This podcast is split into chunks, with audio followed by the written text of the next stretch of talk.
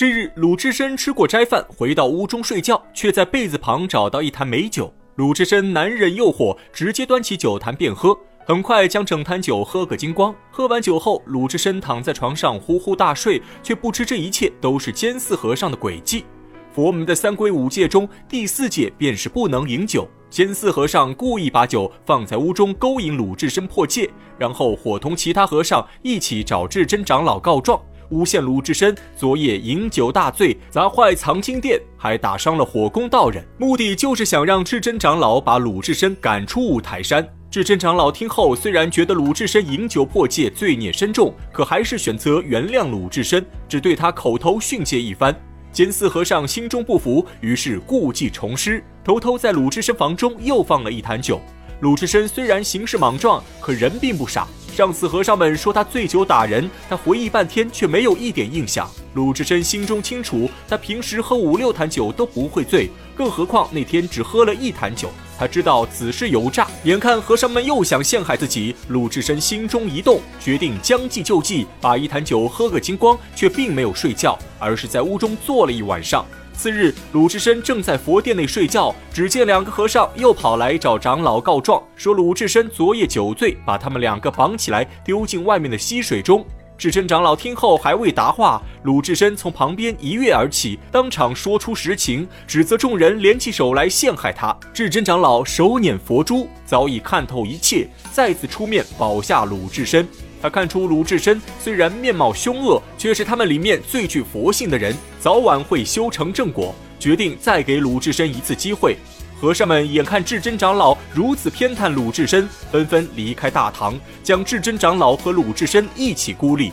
智真长老却不以为意，他唤过鲁智深，让他跟着自己一起念忏悔寄语。鲁智深却光明磊落，做事从来无愧于心，因此心中并无任何后悔之事。这正是心中存善，万恶不侵。时光飞逝，不觉间，鲁智深在五台山已出家多日。他在寺中每天只是打坐参禅，憋得万分难受。挑了个晴朗天气，鲁智深来到半山腰的凉亭解闷散心，正在回味自己以前喝酒吃肉的快乐日子。只听见山下传来卖酒声，鲁智深一听欣喜若狂，他心中正在想酒，卖酒的就已经上线。鲁智深二话不说，大踏步走上前去，把卖酒小二拉到凉亭中。名义上是让小二在凉亭中休息，可嘴角的口水早已出卖了他。卖酒小二看鲁智深凶神恶煞，不像好人，心中有些害怕，挑起担子就想走。可鲁智深却说自己口渴，非要尝一尝桶中的美酒。卖酒小二急忙拦下鲁智深，告诉他山下有一汪农夫山泉，还有一点甜，喝了绝对能止渴。说完，还顺便数落鲁智深一通，责怪他心术不正，破坏佛门清规。鲁智深看见美酒，心痒难耐，再顾不上许多，上去拽住小二往外一扔，小二腾空飞出凉亭。鲁智深没有了小二阻拦，端起酒桶便喝。小二心疼酒钱，拿着扁担来打鲁智深，鲁智深却不管不顾，任由小二打骂。他只顾大口喝酒，喝完一桶再喝一桶。鲁智深喝得兴起，酒水迎头浇下，湿透衣襟。这正是梁山好汉喝酒，喝一半洒一半。不消片刻，两桶酒已被鲁智深喝完。鲁智深醉醺醺的返回文殊寺。守门和尚一看鲁智深大醉归来，担心他寻衅滋事，吓得急忙关闭山门，敲钟击鼓，召集寺中所有僧人戒备。鲁智深眼看大门紧闭，运足力气往门上一撞，整扇大门都被鲁智深撞倒在地。两个小和尚拿起扫帚就抽打鲁智深，鲁智深转头一拳一脚便把两个小和尚打翻在地。醉意朦胧中，鲁智深抬头一看，正看到庙门口的两座金刚天王泥塑，唤作哼哈二将，专管和尚吃酒。鲁智深想起自己遭遇，心中气愤难平，从地下爬起来，拿过顶门杠便怒砸天王像。人世间供奉你，可你却是个空心泥潭，没心没肺。哼，洒家有心肠，打抱不平，却落得在此地缺乏吃素，连名字都改了。哼，大家今天让你装聋作哑。这正是世道混沌，不如一拳打醒。鲁智深一棒挥出，将天王头颅打落在地。两个守门小和尚吓得胆战心惊，跪在原地大喊罪过。鲁智深哪管这些，打完哼将，回身再打哈将，几拳便把天王像打个稀烂。一举发泄了多日以来的不平之气。他表面怒砸雕像，实则是想打醒整个浑浊乾坤。正在此时，庙中僧人全部涌出，拿着棍棒围殴鲁智深。鲁智深一个回旋翻起身来，当下大发神威，将众多和尚打得毫无还手之力，一直追到寺庙深处。鲁智深踉踉跄跄，被一根树桩绊倒。和尚们眼看有机可乘，蜂拥而上，困住鲁智深，各自伸脚乱踢一通。其中不乏卑鄙小人，居然使出撩阴脚。鲁智深心中大怒，仰天怒吼一声，然后气运丹田往上一推，和尚们的棍棒瞬间散落一地。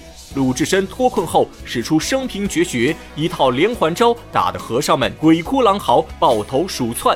关键时刻，智真长老赶到，一桶冷水将鲁智深浇醒。鲁智深这才知道自己酒醉闯了大祸。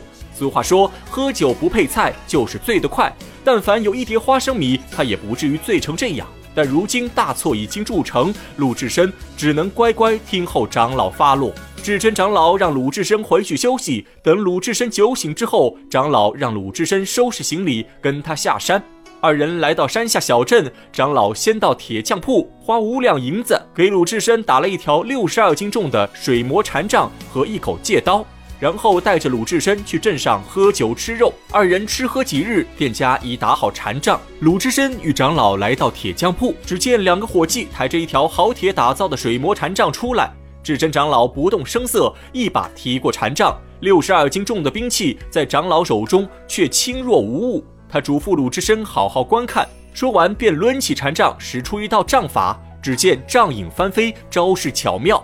旁边众人看得目瞪口呆，一套杖法使完，长老把禅杖往旁边一推，稳稳扎在树上。而长老本人脸不红心不跳，没有半分疲惫之色。鲁智深这才知道，长老居然深藏不露，是一个世外高人，堪比少林寺的扫地僧。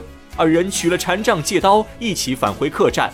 智真长老告诉鲁智深，自己本名姓周，没有出家前脾气和鲁智深一样，因此才会百般爱护鲁智深。说到这里，可能有人已经猜出长老的身份，他正是鼎鼎大名的周同。周同是北宋末年武术大师，他曾经收过三个徒弟，一个是河北的玉麒麟卢俊义，一个是东京的豹子头林冲，还有一个是史文恭。此人马上本领无敌天下，民间相传武松的玉环步和鸳鸯腿也是周同传授，而他最后收的闭门徒弟就是名将岳飞。接着，智真长老又说起今日传给鲁智深的杖法，也是自己的毕生绝学，可以让鲁智深在部下排进前三。怕他看一遍记不住，贴心的智真长老还专门为他画了一本杖法图谱。鲁智深一听，大喜过望，当场拜长老为师。智真长老却转身拿出一个包袱，里面是一双崭新的僧鞋、僧衣，还有十两纹银。原来鲁智深这次闯下大祸，智真长老也无法再庇护他，只能把他赶下五台山。智真长老担心鲁智深在外面吃亏，这才为他打了禅杖借刀，又传了他绝世杖法。而且长老也知道鲁智深无处可去，想起自己有一个师弟智清长老在东京大国寺当住持，便写了一封书信，让鲁智深去东京投奔智清长老。临别之际，又对鲁智深说了四句寄言：遇林而起，遇山而复，遇水而兴，遇江而止。鲁智深将长老之言句句铭记在心，当下告别长老，离开五台山，赶往东京大相国寺。